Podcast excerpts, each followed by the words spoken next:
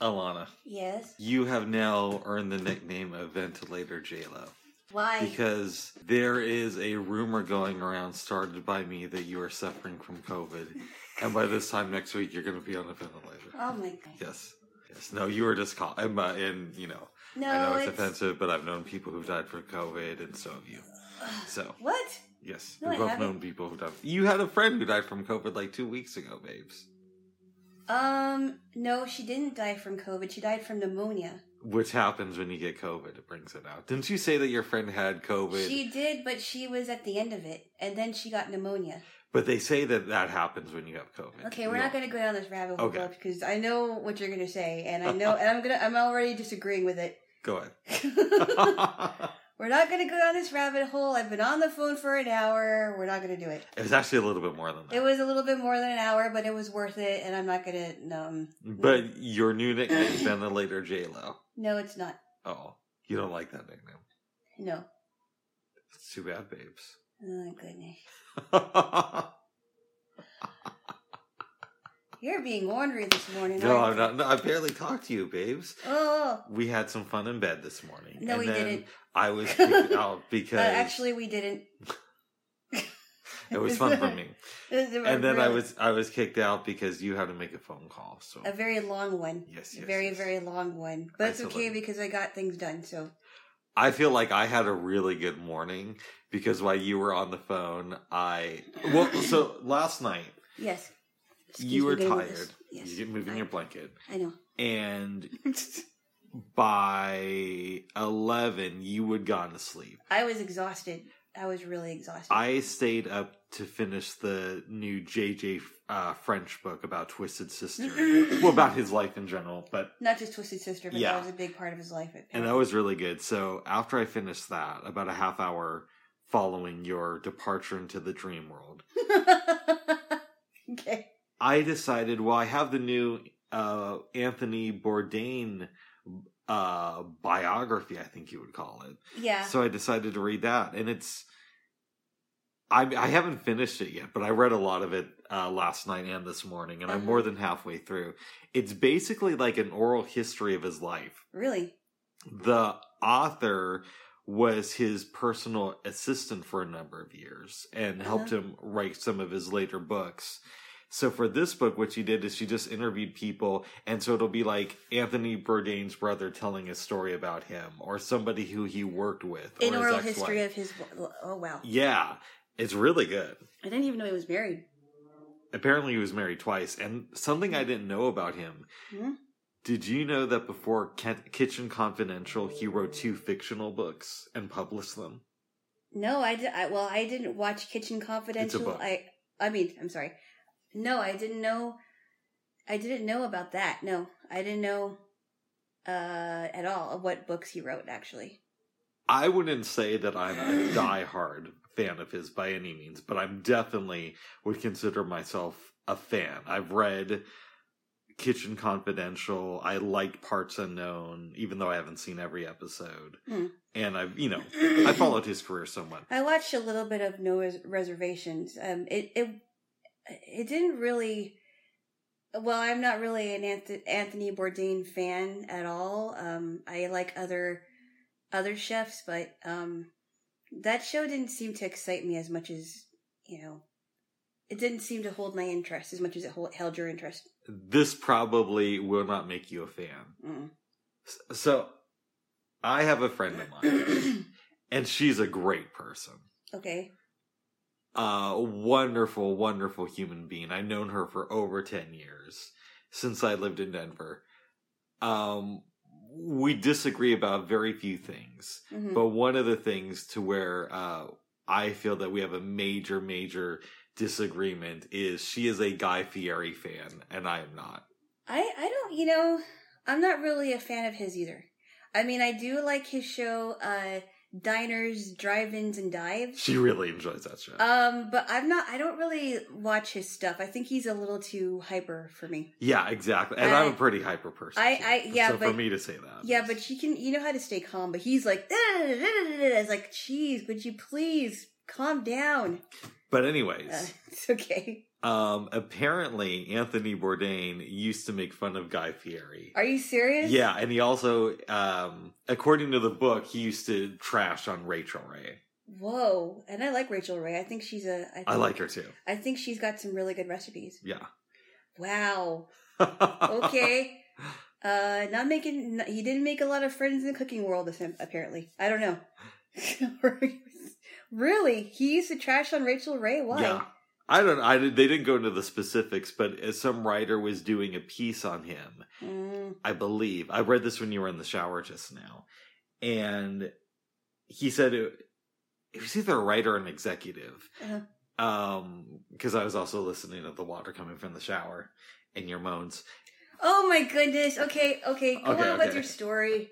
Don't And- try to don't try to put words in my mouth or I think this was back in Say 2009. Uh. The guy says Anthony Bourdain came in. It was a great experience, and that was in his period where he was uh, making fun of Rachael Ray a, a lot. oh wow. So that was cool. Okay. Yes, No, she has some really good recipes she does. and ideas about how to make ahead your meals in 30 minutes so you have a good week's worth of uh, meals planned. I like both and- of them. Yeah. I Anthony Bourdain is more interesting to me, but she has really good recipes, Yeah, she does. and does. she seems like a uh, nice person. She does, and she and she has people on her show, and they cook on stage, and uh, I I, I like her a lot. I do. Do you think you will ever read Kitchen Confidential? I don't know. I'm not really a fan of his, so Wow. probably not. Okay, Did you learn a lot of tips from Kitchen Confidential? it's Or not really like- a cooking book. I mean, it, it it talks about cooking, but it's mainly about his life and the type of people you meet when you work in the kitchen. Mhm.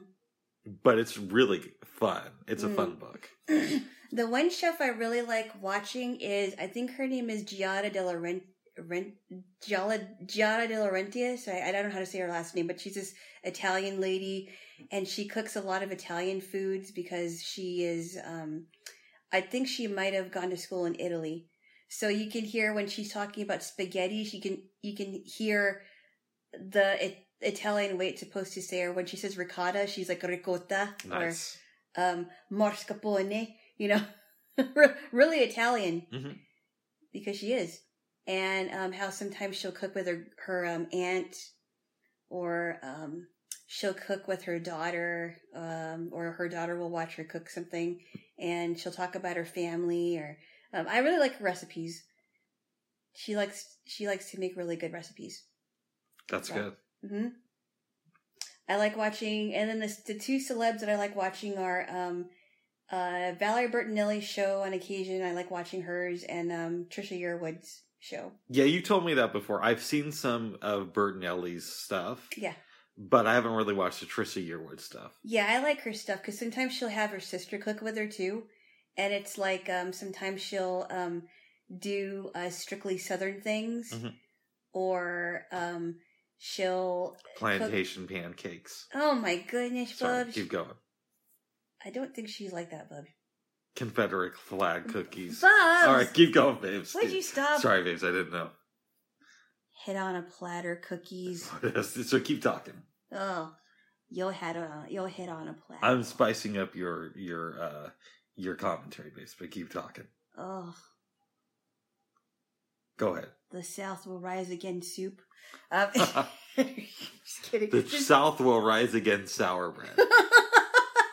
Sourdough bread. No, no, no. Just kidding. Just kidding. She seems like a nice person, but sometimes she'll cook with her sister. Like I think she made something that was on um, Steel Magnolias. Okay. And I think it was called like um, sl- slow country boil or something, or low low country boil. I'm not sure what that is, but it sounded really good. And and and one time she made um, uh, she made some things for her uh her friend that just had a baby. Yeah. Um, and and and what I, why I like her show so much is she'll cook and then she'll say and and later on you'll hear a recording that we did in the studio or she'll have her studio musicians come over and they'll sing something. Mm. Yeah, I really like it a lot. It's not just cooking but singing. I like some country music, but it's usually the older stuff from like the 50s, maybe 60s backwards. Or if it's newer country music, it's like Sturgill Simpson. Or the I Drive don't By know Truckers. if I would even consider them country, to be honest. Mm. Um, I think they're in a category all their own. Maybe like Southern rock then. Mm, Modern Southern rock. possibly soft southern rock. I'm not even sure how to. I'm not even sure how to um, categorize them because I don't listen to them that much. But Sturgill Simpson is good. He Yeah. kind of reminds me of. Um, he kind of reminds me of um, a little bit of uh, Randy Travis. Interesting. Yeah. I mean, I, I didn't really get a lot of immersion in the country world, but there are some. There are a few singers that I do like. Did you ever listen to Trisha Yearwood? A little bit. But she wasn't one of your top favorite. I mean, she was she was okay. She wasn't one of my top favorites. Um, I I thought she was talented. Um, I didn't. I listened to a little bit of Garth Brooks. Um, They're married, right? They are married now. Yes, Nice. they've been married for a while now. Yes. Um, I um, I'm a big. I was a I was a big fan of LeAnn Rimes. Um, I liked uh, a little bit of. Uh, I I- liked a little bit of Reba McEntire because she's been around for a long time. And um, you know some Faith Hill and Tim McGraw. So I like a few. It's weird. I go really deep with a lot of forms of music, Yeah. but with country, it's like it's the people you would expect that I would listen to. So like Johnny Cash, Johnny Cash is great. I like some of his things and, you know what I mean. I uh, Patsy Cline, obviously, some Willie Mhm. Nelson, um, Hank Williams. Hank Williams. I do like some of his stuff, but I do, it's I don't listen to a lot of quote unquote obscure country artists like I do because you know how I am with other forms of music. There's a lot of artists I like that you you'd like never hear on the radio and aren't really Yeah. talked about that much. Yeah. But with country music, it's it's the stereotypical. These are what people say is the good country music. Okay, so I I didn't know until later on that John Ritter's father, Tex Tex, Ritter. Ritter. is a country music I haven't really checked out. is is a, is a was a country music artist, and I should look into his stuff because I think I heard a little bit of it. Who are some country artists that you think I would like who that are a- little bit off the beaten path? Hmm, that's a good question because some of them today sound way too much the same. Mhm. So, uh, that is a really good. Qu- I mean, I think you would like. So one of my one of the country groups that I do like, and I like a f- um a, a few, not a lot, but a few, is um I like Rascal Flatts, but They're kind of they're really popular. they are. Did I tell you, babes? Oh God, I'm gonna sound like such a name dropper here. Uh, I have no, I don't want to call her friend. I knew somebody fairly well, and she used to party with Rascal Flatts before they made it big. oh wow. Yeah, Okay. this is a lady, babes, whose dad, whose stepdad was a songwriter in Nashville. Oh, that I think you told me about this person. Mhm. Yes, that's interesting. Did you know that um the that Rascal? I think the lead singer of Rascal Flatts was a part of a Christian band before he joined Rascal That Flats. does not surprise me since he's in the country music. Not all of the country music stars are Christians, but Really? no, they're not. There's a lot of country stars that I mean today. I don't listen to a lot of a lot of country today because all I hear is like cars, women, and trucks, or trucks, women, and money, or or drinking, or whatever it is. It's like it's never. And now they kind of steered away from telling stories, like uh the Harper Valley PTA. That's it. Yeah, which is kind of like a lefty song when you think about it. Uh, I don't. I'm not sure. I mean, I I heard, I heard it a long time ago. No, the I think the lady who did it said said that it's kind it's it's it's kind of like it's talking about this conservative town that's very judgmental, right? Um, well, they they pass judgment on her, Mhm. but they're doing the same thing. It sounds like Yes. they're not. They're hypocrites. I don't know if it's a lefty song, but I think it's a song for all hypocrites. Nice. And I think uh, whatever side you want, you are on. Uh, there is something to be said about hypocrisy, Oh, and I, I, um, I don't know if it's fair to label it a lefty song because it is talking about hypocrisy. So I don't know that. but it's talking about hypocr- hypocrisy through the eyes of somebody who lives in a very small conservative town. Mm, I don't know. Oh. Well, moving on, babes. A question I have for you because you know this world a lot more than I do. I do. Yes. Okay. Even though I saw a couple documentaries that don't make me country. Oh my goodness. I don't know that world that much. Okay, you know it more than I do. No, I don't. No, I don't. Okay. and a, you have a different relationship. I've read books about country music. I Uh-huh. listen to the well-known people from that genre who I think are kind of cool, Yeah. but I don't go deep as deep as you do. I don't know. No. I I don't go very All right, deep either. well, here's my question, babes. Okay, okay. We know that there is this movement of country artists trying to emulate rap music, I hate that. and I'm not a big fan of that either. yeah. But my question for you is Do you know of any country artists who try to mix in like neo soul, soul to their sounds? Uh, the only one that even comes close to it, even a little bit, would probably be Wynonna Judd. And and the only reason why I say that, Okay.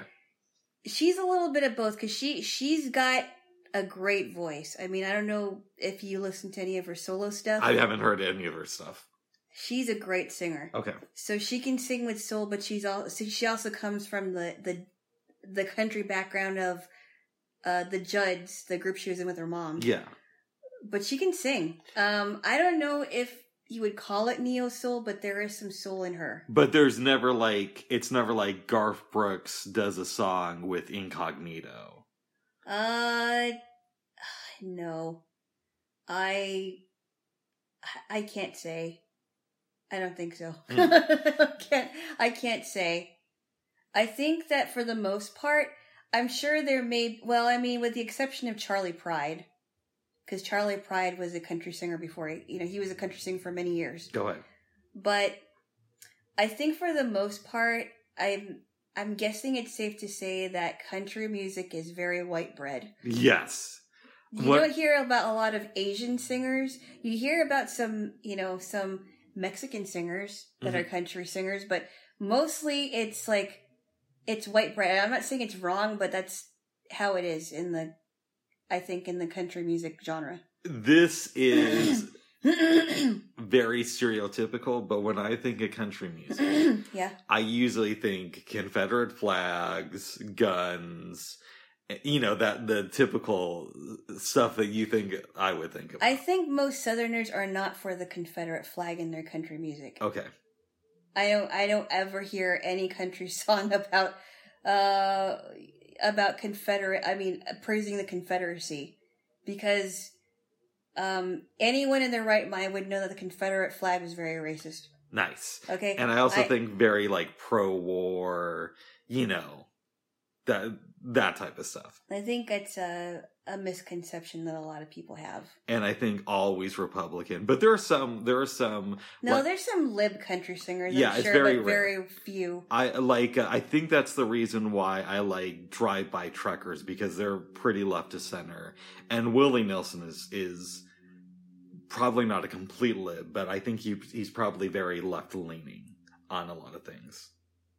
I guess. Yes, I don't know. I don't know if I, I, don't know. I, I don't know much about that world to really uh, comment on it. okay. I have many fantasies in in my life, right? Because I spend a lot of time just thinking about, well, if I did this, and if I was Uh-huh. that, and if Uh-huh. I was born in 1947 instead of 1982, you know. yeah, some crazy fantasies. Yes. But hmm if I was a country star, star, I would be the weirdest country star ever. I would, I Yeah, would you would. openly support Bernie Sanders. I, but even more than the political stuff, I would do crazy stuff. So like, I would try to do collaborations with like Sade. You know what I mean? That would be interesting. Immortal Technique just to like really throw people off and, and You would have to have you would have to figure out a way to do it, but make it sound a little, you know, make it sound close to being country. yeah I mean, you would have to you'd have to find a way to um to stick in the steel guitar in there and and not make it sound Well, too weird. Here, here's a here's here's a thought I've had. Yeah. Usually albums will have ten to twelve songs, Mhm. right? And I don't know how it is in the country world, but in the rap community, there's often skits. So you'll have like twelve songs and like four skits on an album. I don't mind if it's like a short skit, I don't like but skits. some of them are just, you know, I I get that. It's, I don't like skits, but here's what I would do. I would have 12, if I was a country music star, I would have 12 straight up country ballads. And three of them would be like super lefty, you know, things. And, and nine of them would just be like my, about my mom, my pa, and my guns.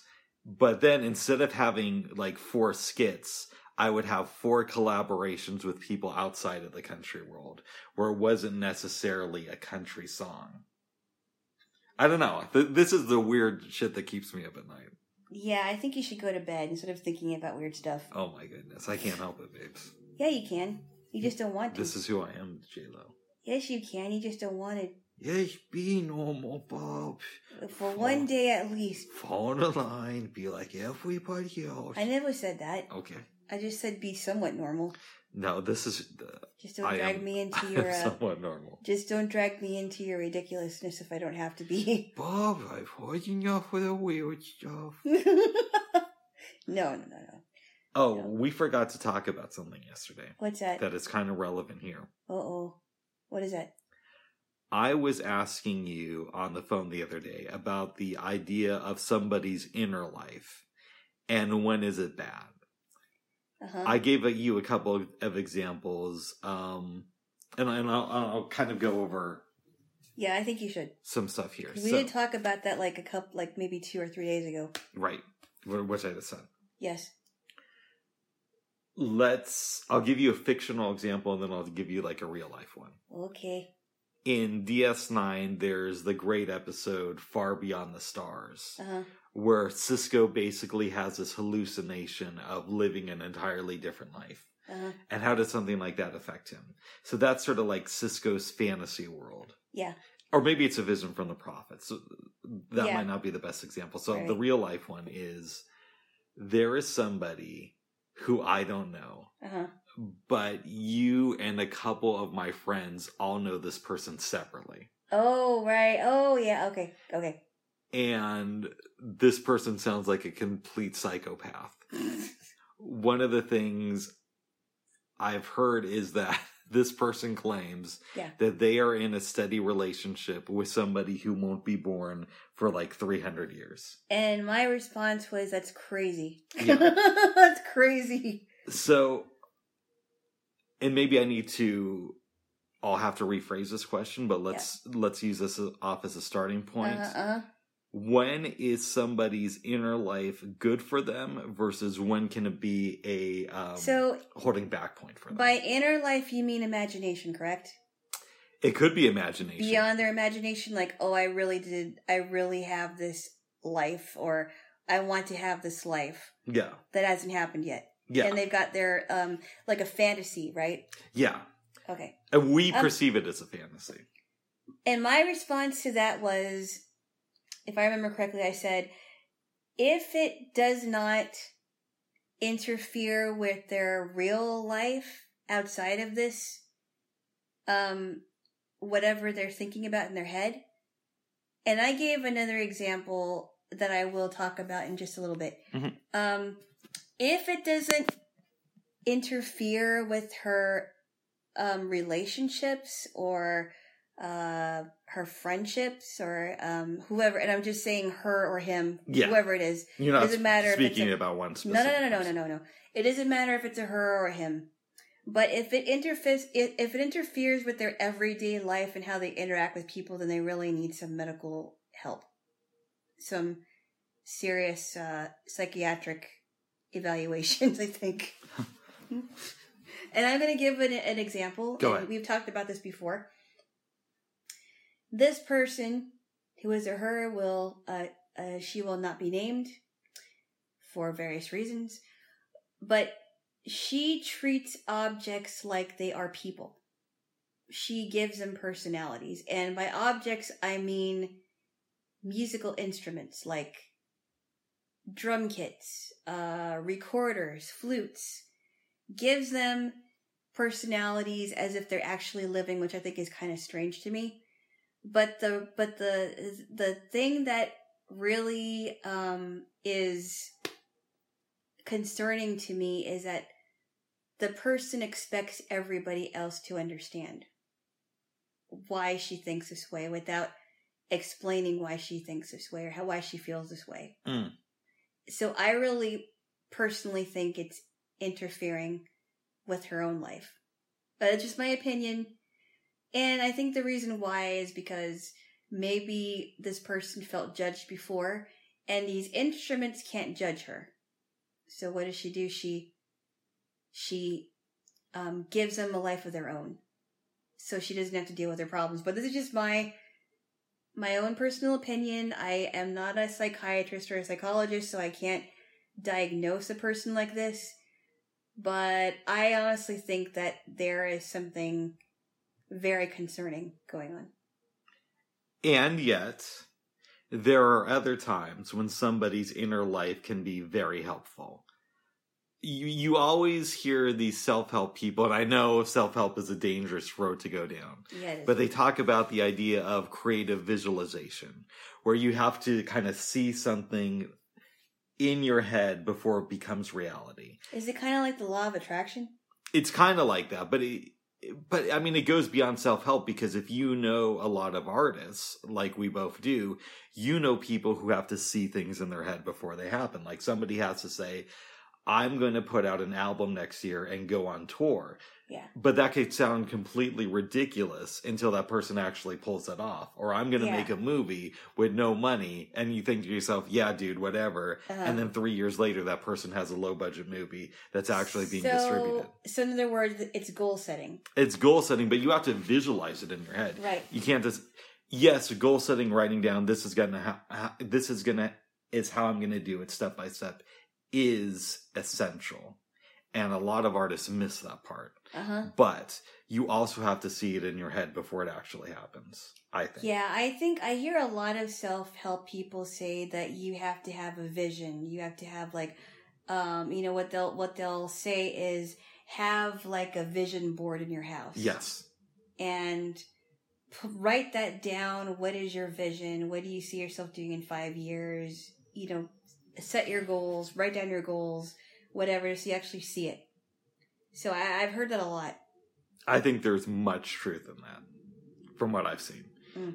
Where people go off course, like I just said, is artists will oftentimes have the vision and not write down the steps it takes to get there. Mm. So they'll say, I want to do uh, a movie next year. Well, what does that mean? Does that mean you want to direct a movie? And if so, how are you going to go about getting that opportunity? Yeah, And that's where a lot of artists get uh, in the weeds. right. But some people are able to pull it off. Uh-huh. And I think you need you need the creative visualization part of it. So when is an inner life helpful to your external existence? Uh, well, I suppose it could be. Um. Uh, that's a really. I suppose it could be that you have a direction where you want to go and you see that direction in your head. Mhm. Um. Now, I think that another reason why people don't follow through with their things is where they make too many goals, right? They set way too many goals, but they can't reach them Yes. because they don't know where how to prioritize them, or they don't know okay what should I do and what should I not do. Have you noticed that? I have. Mhm. But my question isn't when it goes off. My question is when is an inner life helpful for somebody? I guess that would be an example. Hmm. I mean, it sounds really new agey to me, but I guess you know it's it's helped certain people. But you don't think it's it's the imagination is really that important then it sounds like. I'm not saying it's not important. I'm just saying that um sometimes people might have a vision but they may not reach that vision and it it may turn out that they go a different direction that's that's a lot better than what they were doing See, I'm in a really weird place hmm in that I know so many people who um, have this great imagination and who can never follow through with it in the real life. yes And yet, I know that having an imagination is very, very important. And it sounds like I put a little bit more stock in it than you do, but a little less emphasis on it than a lot of my friends do. no i understand that Mhm. i think it's good to have an imagination I, I i'm not at all saying that it's not good it's very good it does help um I think it's essential to being an artist. yes it does help Yeah. it, it certainly does Do you think having an imagination helped you in college? Um, yes, I believe it did. I believe it did. It was hard work, but I remember before performances, right? And I guess in a way I kind of had to imagine myself on stage because before performances, one of the things that my teacher used to tell me, which really helped a lot, is you know, imagine yourself focused and centered. That sounds very new age terminology. no, it's good though. But it is good. Um, imagine your everything, like your whole entire body where you want it to be, but also your whatever you put out when you're playing a piece, you're conveying a message, you're telling a story. And you want people to um you want people to take something from your story. Whatever it is, whatever emotion it's conveying, whatever uh what what what the story is about, whatever it is. And that really helped a lot because it really took a lot of focus off of what I had to do and it took it it caused me to focus on um not so much the notes but what message I was trying to convey and that really helped a lot and I think it helps a lot with other crafts. It could. Mhm. Um you know when you're telling a poem, when you're reciting a poem, when someone is telling a joke, when someone is singing a song, when someone is uh I don't know, reading a script maybe. Yeah. Um, I, Helps a lot. I was actually more thinking of at some point when you're applying to go to college, hmm you probably imagined yourself graduating and having that degree. Absolutely, I did. Mhm. Yes, and I, I, I, yes, But I like that you took it from a much different angle than I would have. Yes, yes, I absolutely did. I mean, that was the end result of everything. But I also um, had uh, thoughts about, well, um, you know, trying to go above and beyond what I normally would go because I was, you know, I was I was working alongside of my sighted peers, and that meant that I had to really, really, really work hard, harder than harder than I ever thought I could work. But it was worth it. It was worth it. All that hard work, I've learned, you know, so much. So much. And you are right. Yes, I have I have imagined myself getting that um that BA. Nice. And that I did. Nice. And that I did. And then on to the next chapter, wherever that is. This might get a little bit abstract and freaky, Uh oh. but roll with me here. Okay. When you think of yourself and you're doing a performance or right after a performance, hmm do you ever get jealous of the you that was just on stage? No. Oh, th- oh, that's weird because that happens to me. No, and, and and okay, explain that to me, and I'll explain where I'm coming from because I don't quite understand that. Okay, so uh, when I'm on it, I do a lot of prep work before I go on stage. And that doesn't just mean writing the poem, it means memorizing it, it means getting to feel the reality of the poem. And then I'll go on stage. When things go well, I do really awesome. Go off stage and I think, wow, I'm really jealous of that dude who is just on stage. Like that version of Rick has it under control. He has stage presence. He has these really cool ideas that he's able to uh, express. It sounds like he reads a leads a really interesting life.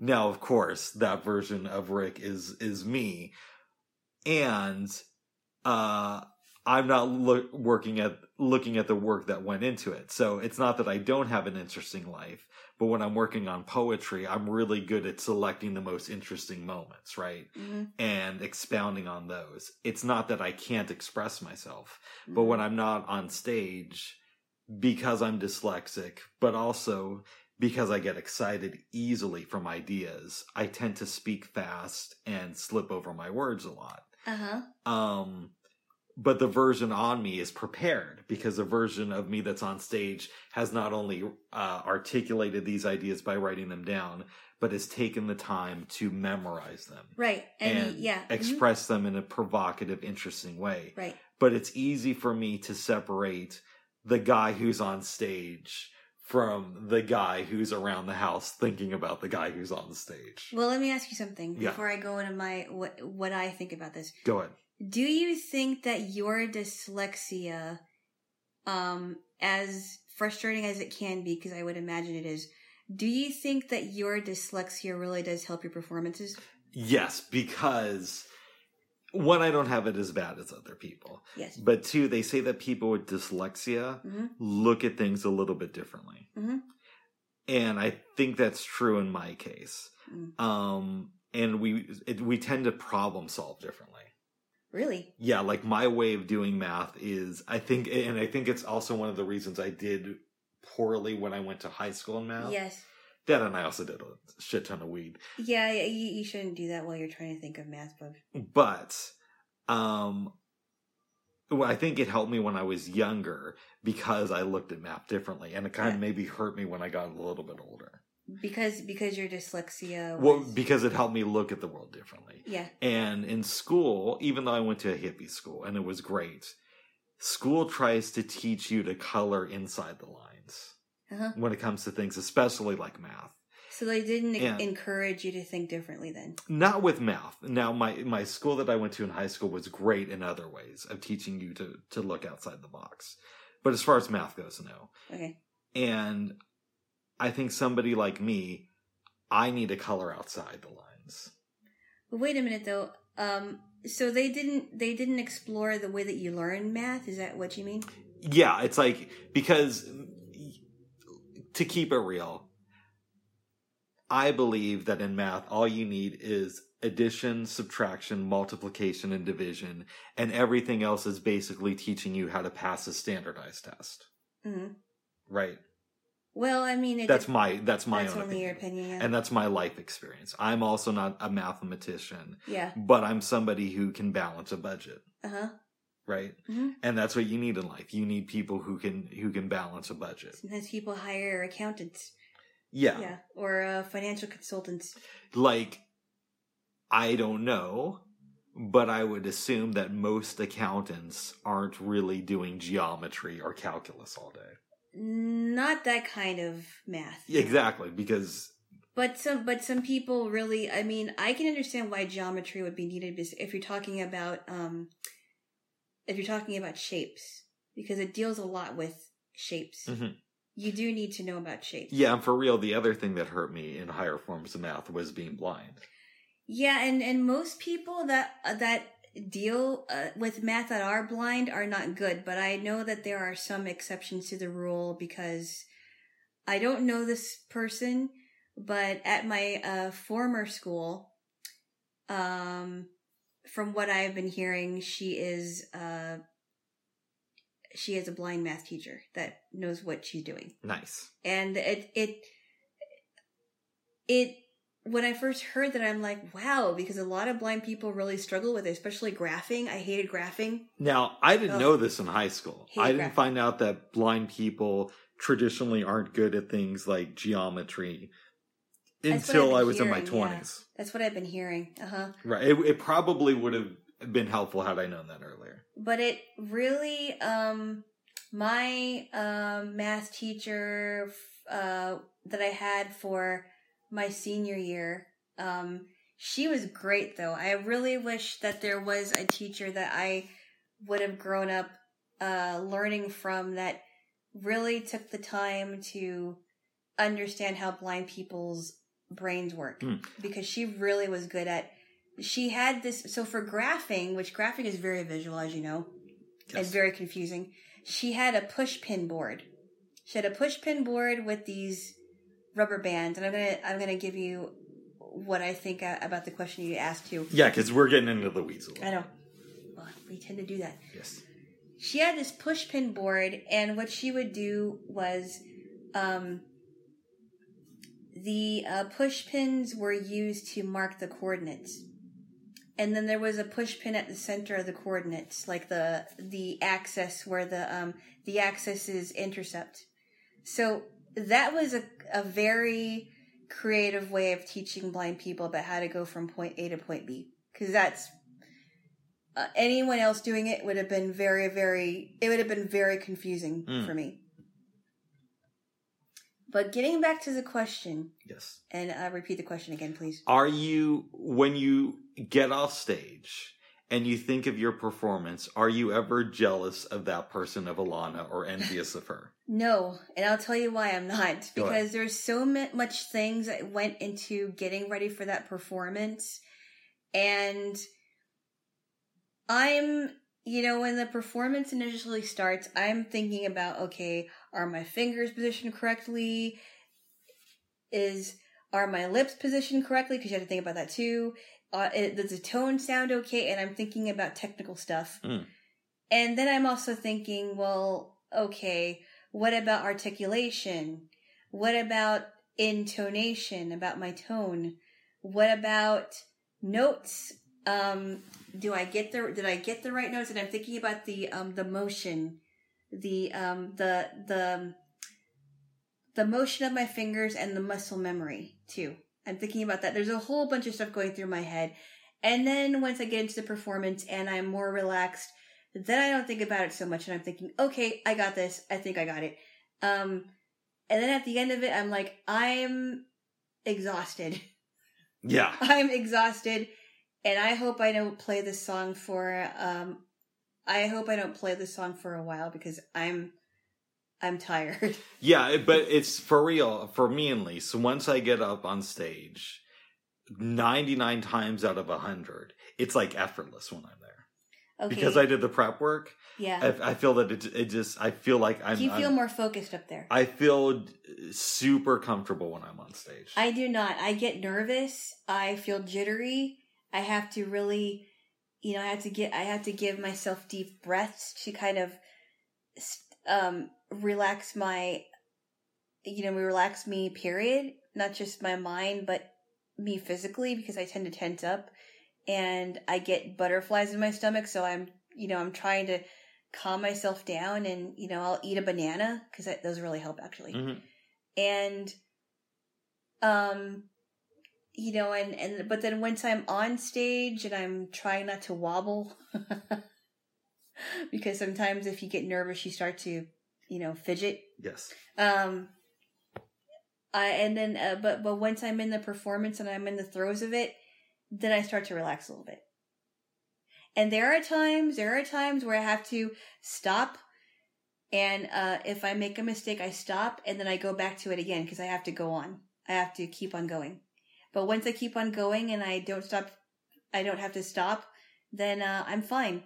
But afterwards, I'm like, okay, I'm done. That that was a good performance. I'm done. Or maybe I should have done it better, but I'll do it better next time. But I'm done. Nice. But I don't think about, oh, that that that girl up there was great. I wish I was her. You know, I, I I Hmm. don't think about that at all. No. I might have some weird ability to dis- disassociate myself from myself. yeah because you have you have the ability to it seems like you're really like comfortable and focused but on it stage, takes a I while am. for me to do that on stage, I am not in the rest of my life. okay But it's also like uh, before the pandemic, because I'm not really hanging out with friends. yeah I would go out and I'd be with friends, and then I'd come home and I'd be like, I wish I, I could be more like that guy who is just hanging out with his friends because I feel comfortable. You know what I mean? But then I go back and I'm just like, I'm just me. I'm just regular Rick. well I, I mean I don't know if that makes any sense. um Like I can turn it on sometimes when I'm in the zone.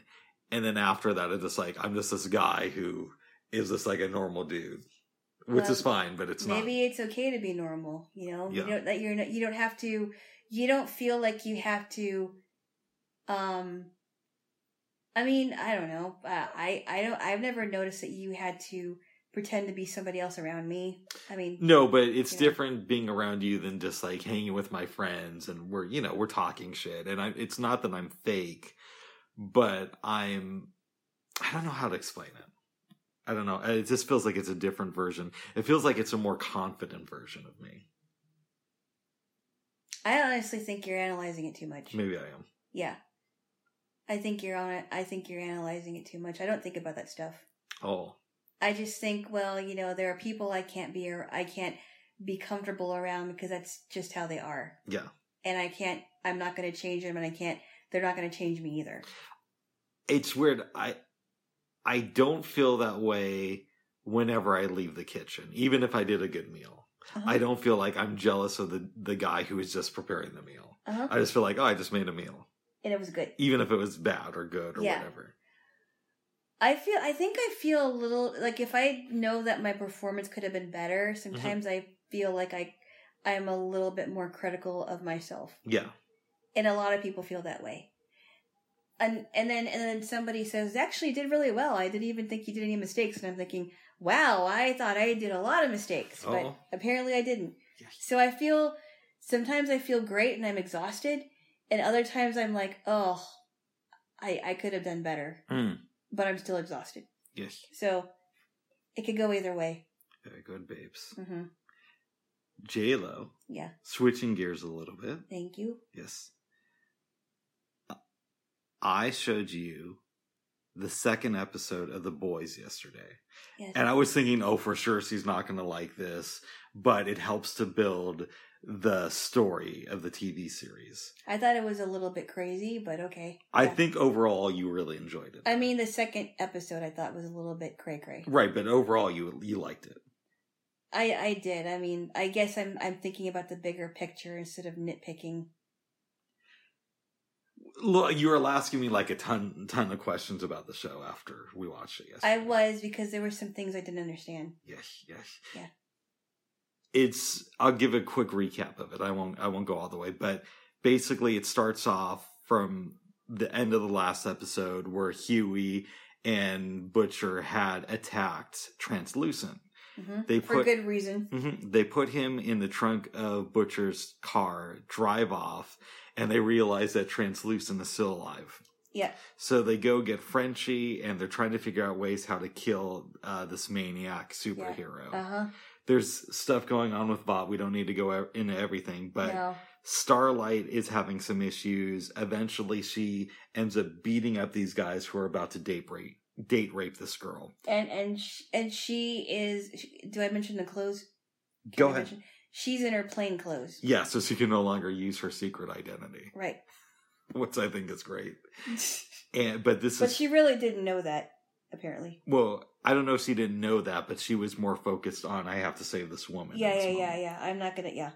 It's filmed, gets leaked to the internet, and the publicist lady is furious with Starlight.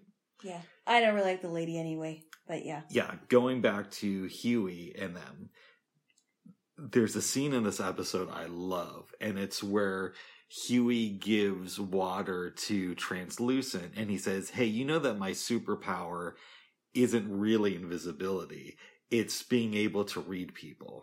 And right now, I can tell that you're super scared. Yep. And he's like, Eventually, Homelander's going to come and get me. Uh-huh. So you have to ask yourself, who's really the one who's who's a prisoner here? And Uh-huh. Hughie leaves the room. Uh-huh.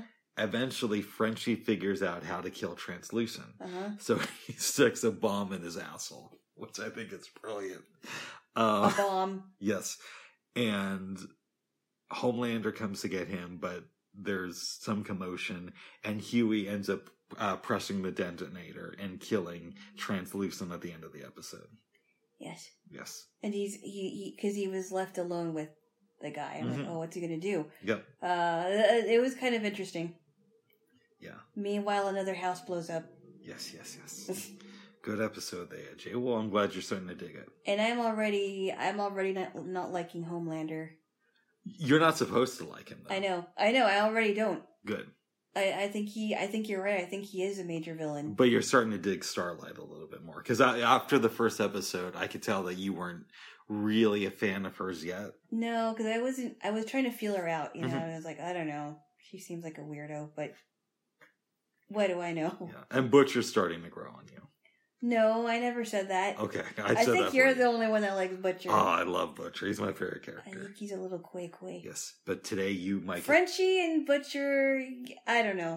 What did you think of that scene in the episode where Hughie asks Frenchie what it was like to kill somebody? Hmm. I thought that was kind of disturbing. Oh wow, I love that scene. Yeah, I don't know. Yes, I don't know. I don't know. I don't know if I like Frenchie. I think. I think you're gonna I- like Frenchie. I don't think he's gonna be your favorite character, but I do think you're gonna like him. Yeah, I don't know. I, I honestly think that Butcher and and Frenchie are definitely rough around the edges. Butcher more so. Butcher more so, yeah. Yes. Well, especially when he he showed up at this like at the that FBI woman's house. Yeah, that was. I love that. that was very. I mean, she's like, "What are you doing here?" And You he's know? just like hanging out downstairs in the middle of the night. He's like, like, "What?" And then at one point, I love when she says to him, "Don't ask about my family. This gives me the creeps." Yeah, Yeah. that's a little bit weird, but yeah, I thought that was great. yeah, you would. Oh, my goodness. You so would weirdo. But today you might get to meet Mother's Milk. oh, Yes. mother's milk. I think he's a really great balance to some of the uh, weirdness of to, Butcher. to butcher. Okay. Yeah. I people say it's Hughie that balances Butcher out, but I really think it's Hughie and Mother's Milk who balance him out. Does Hughie and Mother's Milk get along with each other? They're not like besties, but I think they they they slowly uh, get along with each other and start to respect each other. Well, I would imagine that Hughie doesn't exactly get along with Butcher, but he's kind of going along with what he's doing. yeah, Yeah, he's Yeah. like, okay, I'm just I'm I'm just a, along for the ride, and meanwhile, my father is at home wondering why I'm not not back yet. watching uh, Magnum PI and Remington Steele and Dateline Matlock and Dateline. and Dateline. I I've seen Dateline, Hughie. Come on, yeah, I saw this Dateline thing. I thought that was really funny. I saw this Dateline thing. Just come home. Poor dad. yes, yes, yes. He seems like a nice guy too. But very passive. Very passive. He's like, no, no, no, no. Just, just get away from there. Come home. Come home and watch some Remington Steele with me. Have some coffee. yes. Do you ever find out about what happened to his mom? I don't think up to this point we know. And by this point, I'm talking about the end of season two. Okay, Yes. okay, Yes, yes, yes. okay, Okay. Okay. But I'm glad you're starting to dig it, babes. I think so. Oh, good. Good. Then we made burritos. And I have to say that I felt so bad because I could not help you make dinner, Mhm. unfortunately, because I just wasn't feeling good, and I know why. COVID. No, it wasn't COVID. I don't have the coronavirus. I hope not. No, I don't. Don't got that Rona. No. No, no, no. Can I, am I allowed to say what it is? No, you're not. Can I say anyway? No, you're not. Okay. All right. All right. No, you're not. Okay. All right. All right. I'm not going to say that. No, you're not going to say. Okay. But do I, know was what I wasn't feeling very good, and normally I would be, um, I would be up helping, but um, we still have leftovers. We are going to have some food after this. Alana, Yes, we watched two Clint Eastwood movies. and two very good ones. Except the one, the first one we watched was really creepy. I don't know if I liked it. I need more time to process it, to be honest. But It it, was- it was well done. It was well done, but it creeped me out, Bubs. Mm, yeah. It, it was actually a little bit more creepier. And you're going to be like, what? I honestly think this is a little bit more creepier than Vertigo. Oh, interesting. Okay. I like I understand Vertigo a lot more than I did before, Mhm. but this was just creepy. It was very creepy. I don't know if I'd go that far, but it was. I think it was just creepier for me because it was a woman that was um doing this. Yes. Vertigo's creepy, but it's a different kind of creepy. We watched the first. I think it's his first uh, film as a director. Play Yeah. J Lo for me. It's called Play Misty for me. I thought it was Play J Lo. no, it wasn't. Okay. He likes to put my name in everything. Oh my goodness. Play Yale for me, Yale Boulevard. Oh my goodness, babes. Do you want me to give the overview, or would you like to? Um, what? Uh, why don't I give the overview? So it. I'm gonna give um, I'm gonna give the the the basic premise of it, and we can kind of uh, you can kind of chime in. Go ahead. Uh, basically, it's about this guy named Dave Garver, who's played by um, Clint Eastwood.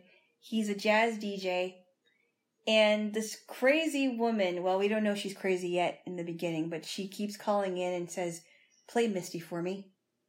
And he says, All right. And Misty was her song. Always wanted to, um, always called in and, and asked to play Misty. Well, Meanwhile, uh, I, so there's some a lot of things that lead up to this scene where they're at this uh, bar. He's at a bar with uh, was it when it was his coworker? It was a bartender. We get the sense that this is his regular hangout. Yeah, and this woman shows up, introduces herself as Evelyn Draper. Um, I think, I'm not mistaken, somehow I think they exchange numbers, correct? Not exactly, no. Okay. She goes. He goes back to her place that night. She was there waiting for him, and and put on the lie when she went to the bar that she was waiting for a date. It And- was really him. yeah. Yeah. Yeah. So, um, that was very strange. Um, after that, they, after, after he- went back to her place, which was a really dumb thing to do. He just wanted to get some. Okay, strange- okay, okay, Okay, but it was dumb. Well, it was. Well, we don't know that it's dumb, that it's really dumb until much until a little bit later. Mhm. She starts appearing out of nowhere at his home with groceries. Um, at his office, um, she finds out that um he is getting back together with his girlfriend Toby. Um, poses at well, we don't. Well, okay, so I won't. I won't mention that part yet Go ahead. but she um she does all these weird things like oh she um she calls him to set up dates when he said why didn't I I, I was going to call you you know I thought you said I thought we agreed that I was going to call you first and so all these things are happening. Um I'm trying to think. She so he dismisses her the first time and uh is that before she tries to kill herself? I'm trying to remember. Yes. yeah. He dismisses her the first time. She tries to kill she tries to kill herself and she tries to kill herself in um His, His house. house. Yep. Yep. So he has to keep her there because the doctor is Doing him a favor and not putting this out there. right. Yeah. He has to keep so basically he's stuck with her for the entire night. Mhm. Now or the entire day. His girlfriend Toby says, "Look, my uh my roommate is going to be gone. My roommate Angela is going to be Angelica is going to be gone. Uh would you like to come over?" And he says, "All right." And meanwhile, while he's on the phone, she's trying to find ways to keep him away from her. hmm Waking up, trying uh, pretending to wake up or, or I'm sorry, pretending to be asleep. Pretending to wake up from a bad dream so that he can hold her. Yes. I mean, really hold her. And Toby is obviously very upset and says, Why haven't you told me the truth? Why did you have to miss last night? Because I was waiting for you. I don't know exactly how much he told her about Evelyn. We Right. we don't really see it on camera that Yeah. much. I mean, it's alluded to, but I get the feeling that he pretty much told her everything except for you know the sex. Right. Yeah. Which I understand why he wouldn't tell her that. Yeah. it's not her business, I guess, or he didn't think it would be. Well, so he finds out. So he's going to have a program on that night. Um, the detective, what's his You, name? you're fa- you're fast forwarding a little bit, but you can, Okay. you're allowed to cut stuff out. I just wanted to let you know that you. I know. Okay, okay. Maybe I should. Maybe I should mention before I go into that. Um, Evelyn's at his house. Um, Bert, uh, uh, his his maid Birdie comes over and and uh, is supposed to clean out his house, and he, she he tells her about crazy Evelyn. They can't find her, but she leaves a note. Am I right? Something to that effect. Okay. So, um, she leaves a note. I forgot what. Uh, do you remember what happens when she um pretty much trashes his house? Yeah, so let's skip to that. So basically, she had copied his car keys. Yeah. He has this big uh, meeting. It's ruined by Evelyn. And then she goes back to his place, And trashes trashes. the house, and stabs your girl Birdie. Birdie is a maid. And and they take uh homegirl away and put her in the mental institution for a while. And Birdie, Birdie does survive. Yeah. Eventually, they release your girl, and and they She's wait. not my girl. They wait a week to tell Clint Eastwood this. Yeah, and she and she and she calls him up and says, "Oh, I got a job in Hawaii. Yeah. and I just want to apologize." But it turns out that she's lying. She's lying. Well, his girlfriend call calls him up because he's supposed to do this big show. And she says, "Hey, um my I got to go pick up Annabelle. She's my new roommate. She's going to move in. Angelica's moving out, Annabelle's moving in." He goes on the show. So, um detective I, f- or I forgot what his name was. I forgot his name, but he's not doing a big show. He's just doing his radio show. The radio show, and the sorry. reason it's important is because the detectives have agreed to trace the call. So if if your girl calls in, they're going to trace and be able to tell where she's at. She's not my girl. You guys used to hang out together in college. Keep going, babes. What? Keep going. What about college? You you and her used to hang out in college. I don't know. I didn't know any Evelyn. Oh, I did. I, I did know, Uh, mm. but she wasn't right, crazy. keep going. She wasn't crazy. All right, all right, keep going. weren't babes. crazy. Okay, you be good boy. I always am. Okay, so so uh she's so uh, uh Toby's at her house. Annabelle supposedly making some coffee grogs, whatever those are. I don't know what that is. Um Dave calls Dave calls Toby and says, "Hey, uh, I just want to let you know that um the detective is coming over to check on you and just open the door for anybody else." And she's she she assures him that everything's fine. Well, we we go back to her house. It turns out that she doesn't realize that Annabella is really Evelyn, Mhm. and so she's left uh, at home with the psycho, and uh, she duct tapes her mouth and ties her up and uh, uh, takes a big chunk of her hair out. She's also um, planning to. She was also playing with the idea of taking out her eyes. Yep. And um so she pretty much wants to kill this girl. Um Um so Dave did he have a feeling that something was going on? Something was happening or I forgot. I think um, Remember, your girl calls into the radio station. Oh, that's right. It says that we're waiting for you. Yeah. yeah. So he puts on the recording, speeds over there. The detective gets there first, and uh, homegirl doesn't She know. stabs him. She, she stabs him to death. Clint Eastwood comes in. Clint Eastwood gets there, finds the detective gone. Um, she gets in. He's able to get into the house, finds his girlfriend Toby tied up, um, untapes her mouth, unties her. They're struggling in the kitchen. I think it's in the kitchen, right? In the house. In the house. Uh, Evelyn stabs him, and it looks like he's hurt. But What? I think you got the order a little bit long, but keep going. Wrong, but keep going. what, what, what's the order then? I think he comes in there, he tries to untie Evelyn, he gets stabbed, and then he chases after Well, he, he he tries to untie Toby. Toby. He chases after Evelyn after he gets stabbed, and then and then he um he finds a way to push her out the window, and then she falls into the ocean because the house is on the beach, as he dies, and she dies. and he rescues his, his girl. And he rescues Toby Yes. I- as he's stabbed. I need more time to think about what I think about this movie. I, I, I, I it's I'm not saying it's bad or it's good. I just need to process. It's it. it's really creepy though. yeah, Real, but the the lady who played um Evelyn Draper was really good. yeah. I mean, she really was very very psychotic. It it was interesting. Um, it made me think.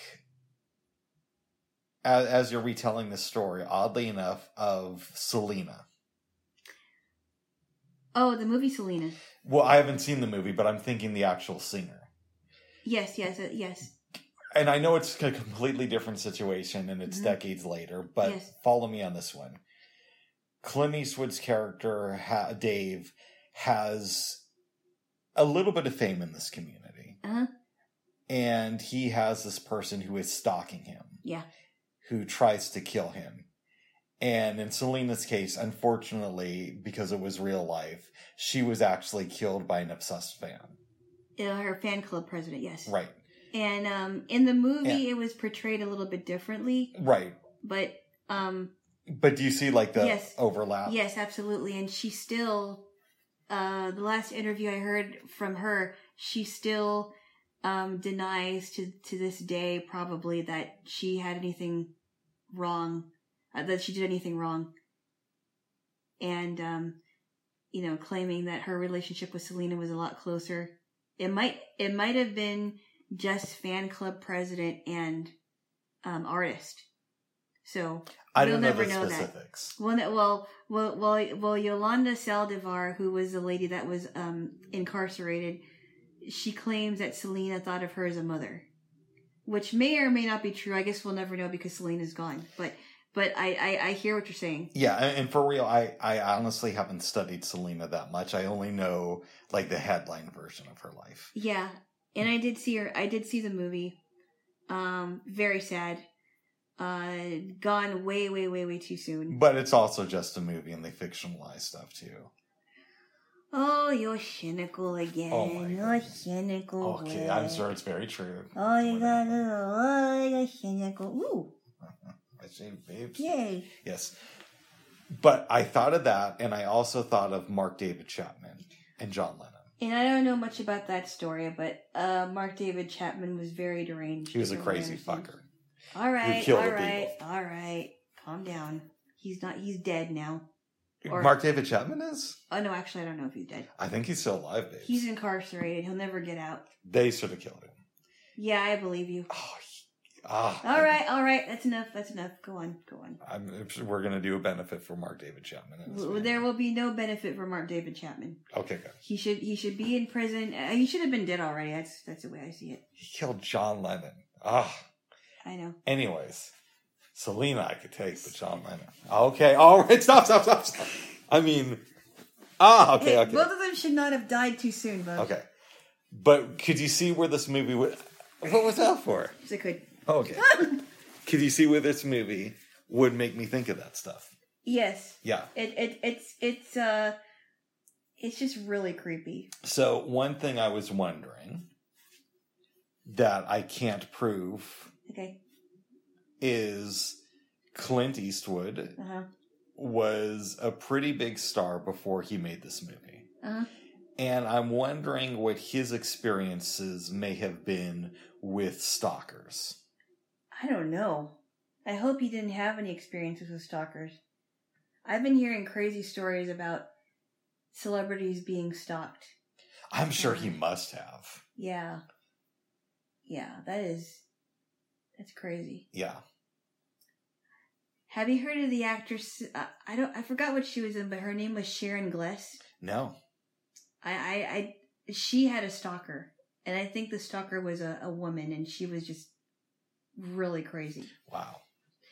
um, Paula Abdul had a stalker, and um, she was I don't know if you heard about it, but she she um, auditioned for American Idol, and when she she didn't get it, but she used to park outside of um, Paula Abdul's place because she f- figured out where it was, and well, she ended up she ended up killing herself, unfortunately. But some people are just crazy.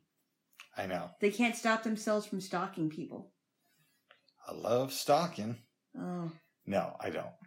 But I sort that was like Corbopulous Michael. You know how he's like, I love killing. yeah, I'll kill anybody. Corbopulous Michael. Yeah, Yes.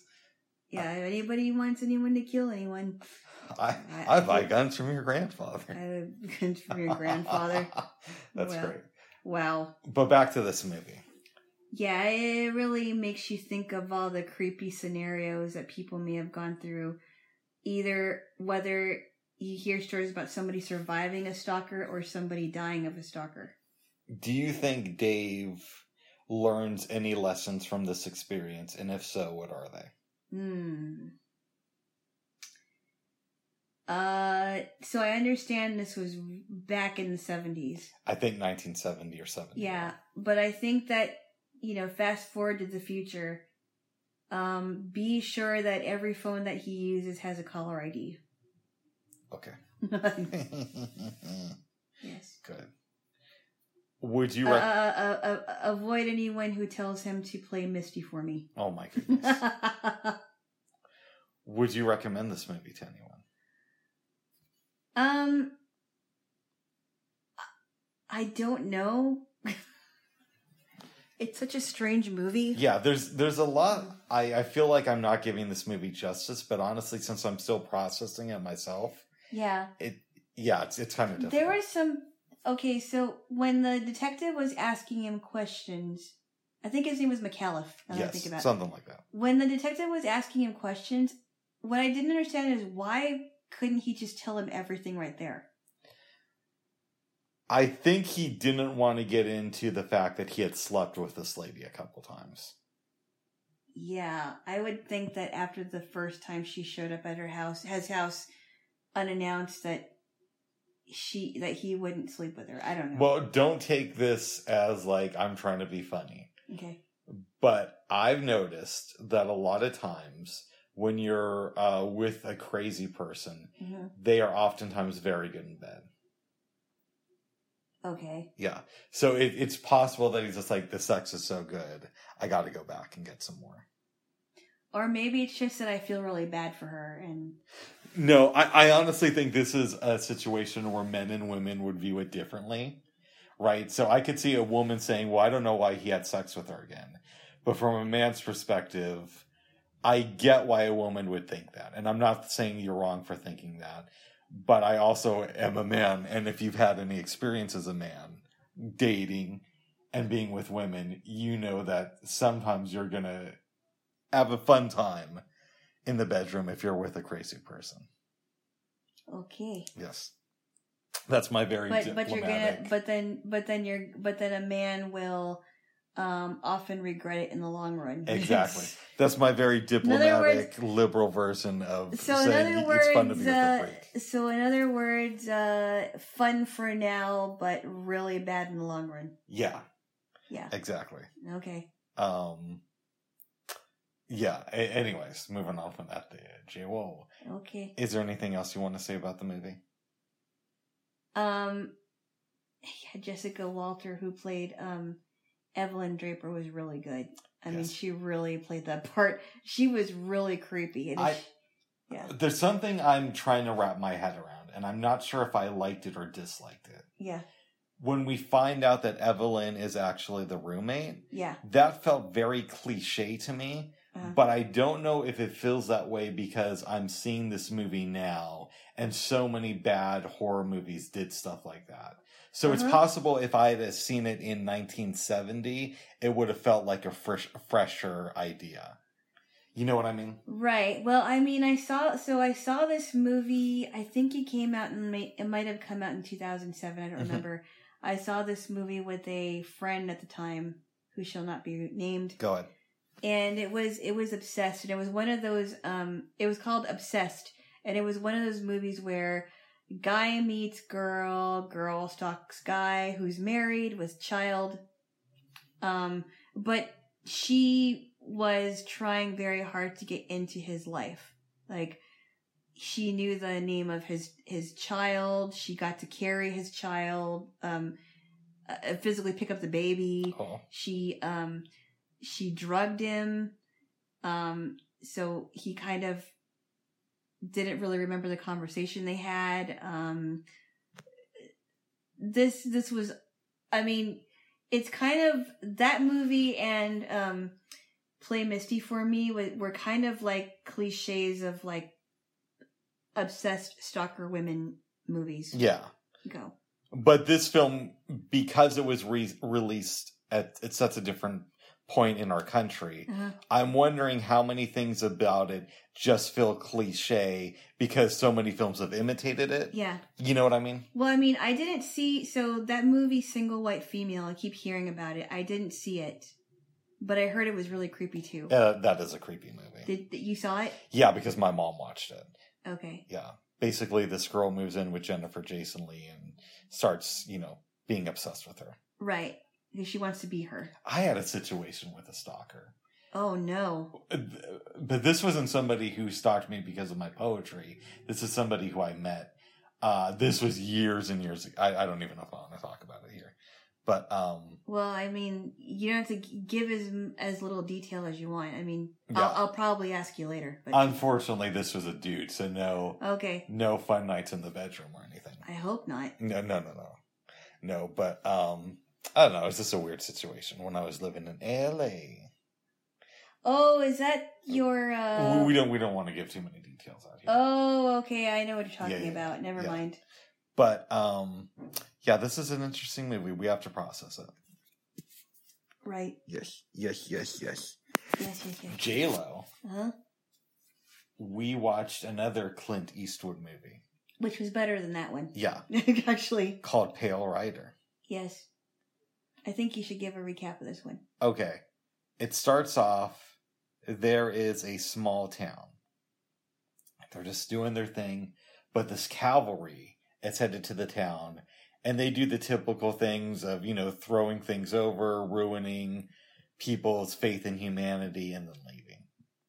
So, uh, homeboy Paul Saul, what's the what's the dude name? The wimpy dude Oh, who's dating Hull. His his name is Hull Barrett. Hull Barrett. he's very wimpy. Yes. decides to go to town, and everybody says, "Hey, Hull, remember what happened the last time you went there?" hmm But he goes there anyway, gets the stuff, is loading up his cart, and these men who we believe are involved with the attack come over and start beating him up. hmm Clint Eastwood, who plays Preacher, that's all we know him as in Yeah. the movie, He comes over, saves Hull's life, and then Hull says, "Hey, why don't you come back to town, to my small town with me, Mhm. and chill out for a few days?" Goes there. Hull is dating this woman with a 14 year old daughter. Yeah, the, the woman's name is Sarah. Her daughter's name is Megan. That's right. Mhm. And they're talking about life and how to defend themselves. Preacher comes out, they all have dinner. There's some stuff that goes on. Eventually, people come to kind of let it be known they're, they're not happy with uh, the people being beaten up by Preacher. And he beats these guys up.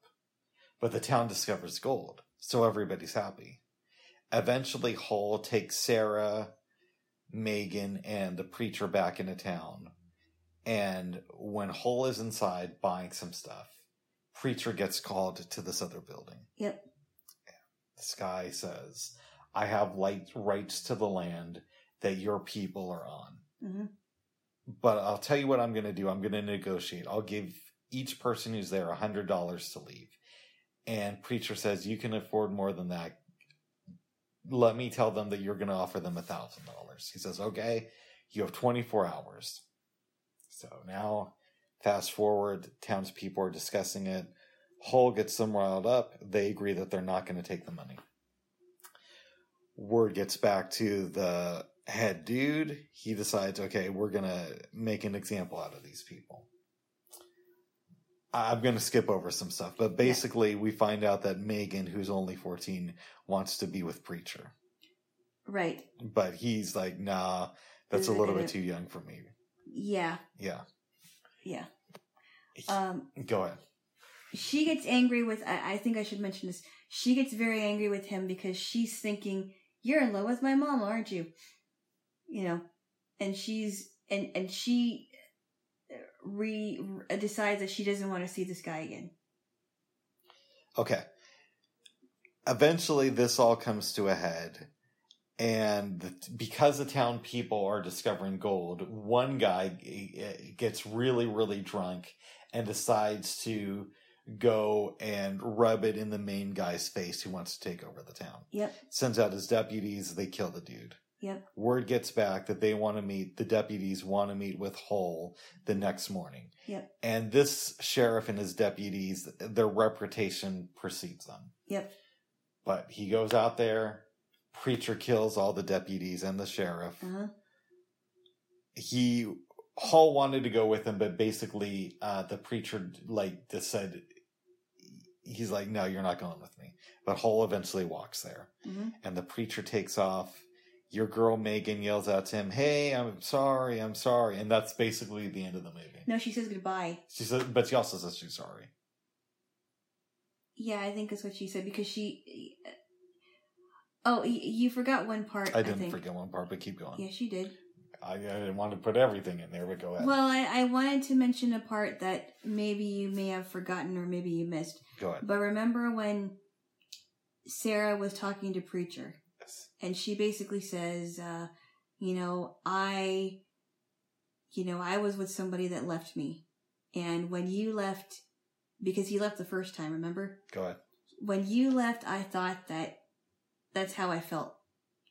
And he told I, I'm I think it's it was implied that she was falling for the preacher.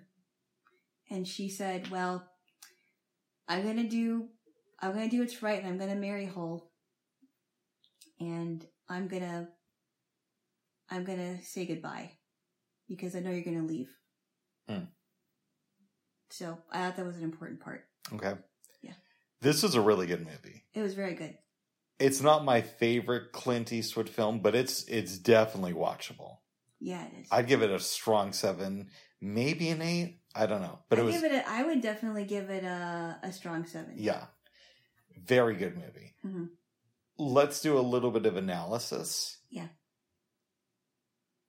What does Clint Eastwood teach us about doing good and then leaving before your either your your uh, goodwill runs out or before you start to believe your own hype?